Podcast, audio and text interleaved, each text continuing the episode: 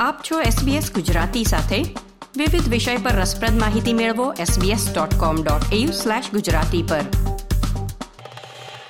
નમસ્કાર, બુધવાર બારમી ઓક્ટોબર બે હજાર બાવીસના મુખ્ય સમાચાર આપ સાંભળી રહ્યા છો નીતલ દેસાઈ પાસેથી SBS ગુજરાતી પર. આજના મુખ્ય સમાચાર. વડાપ્રધાને વીસ વર્ષ અગાઉ બાલી બોમ્બ ધડાકામાં માર્યા ગયેલા ઓસ્ટ્રેલિયનોને શ્રદ્ધાંજલિ આપી. આવતીકાલથી વિક્ટોરિયાની શાળાઓમાં કોવિડ નાઇન્ટીન નિયમોમાં ધરખમ ફેરફારો થઈ રહ્યા છે. ઓસ્ટ્રેલિયાની મહિલા ફૂટબોલ ટીમે આ વર્ષની સૌથી નોંધપાત્ર જીત મેળવી.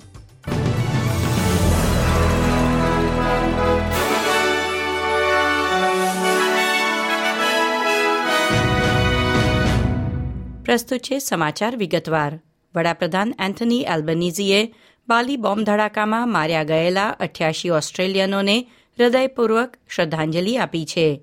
ઓક્ટોબર બે હજાર બેમાં નાઇટ ક્લબમાં ત્રણ બોમ્બ વિસ્ફોટ કરવામાં આવ્યા હતા, ત્યારે કુલ બસો બે લોકો મૃત્યુ પામ્યા હતા. સિડનીના કુજી બીચ પર એક સમારોહને સંબોધતા વડાપ્રધાને કહ્યું હતું, વીસ વર્ષ બાદ પણ તે સમયે માર્યા ગયેલા લોકોના મિત્રો અને પરિવારો દ્વારા અનુભવાયેલ દુઃખ આજે પણ ઓછું થયું નથી.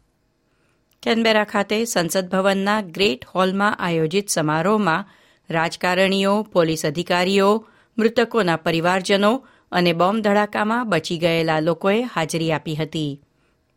વિક્ટોરિયાની શાળાઓમાં કોવિડ નાઇન્ટીનના નિયમોમાં મોટા ફેરફાર થઈ રહ્યા છે.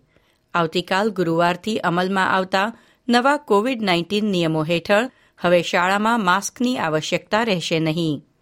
રાજ્ય સરકાર દ્વારા રોગચાળાની ઘોષણા સમાપ્ત થતાની સાથે સોશિયલ ડિસ્ટન્સિંગની જરૂરિયાત અને સ્ટાફના રસીકરણની આવશ્યકતાઓને પણ રદ કરવામાં આવશે. વિક્ટોરિયનોએ કોવિડ નાઇન્ટીન માટે સકારાત્મક પરીક્ષણ કર્યા પછી આઇસોલેશન પાળવું પડશે નહીં. ચેપગ્રસ્ત વ્યક્તિ માટે અલગ રહેવું ફરજિયાત રહેશે નહીં, પરંતુ તેમ કરવાની ભારપૂર્વક ભલામણ પણ કરવામાં આવી છે.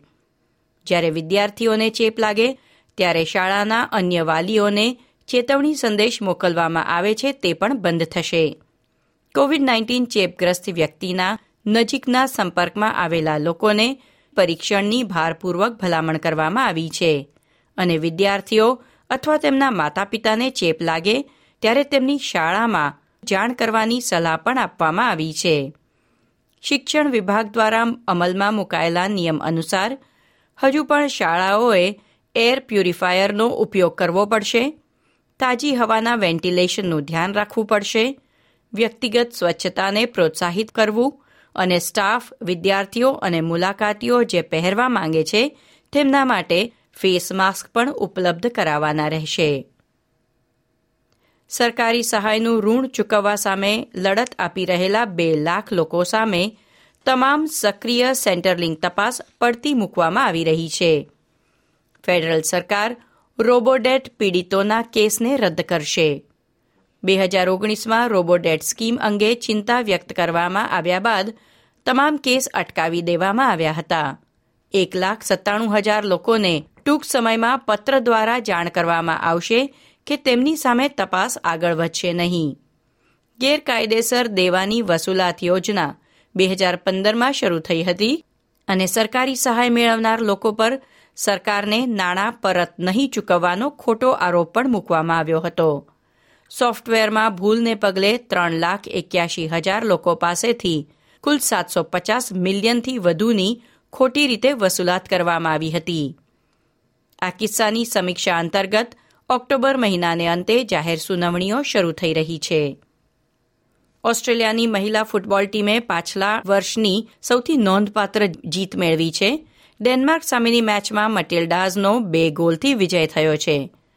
વિશ્વમાં પહેલા વીસ દેશોમાં આવતા એવા ડેનમાર્ક સામે ઓસ્ટ્રેલિયાની મહિલા ટીમ પ્રથમવાર જીતી છે.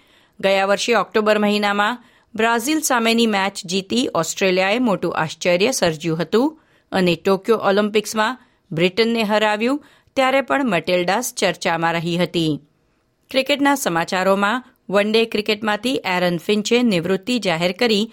તેને પગલે લિમિટેડ ઓવર માટે ઓસ્ટ્રેલિયાના નવા કેપ્ટનની શોધ ચાલી રહી છે. તેમાંથી મિચલ માર્શે તેમનું નામ ખેંચી લીધું છે. તેમણે કહ્યું, તેઓ વ્યક્તિગત રમત પર ધ્યાન આપવા માંગે છે. ડેવિડ વોર્નર હવે અગ્રણી ઉમેદવાર છે, પરંતુ તેમને સુકાની પદ ઓફર કરવા માટે ક્રિકેટ ઓસ્ટ્રેલિયાએ બે હજાર અઢારના બોલ ટેમ્પરિંગ કૌભાંડને પગલે ડેવિડ વોર્નર પર મૂકેલો પ્રતિબંધ પહેલા રદ કરવો પડશે.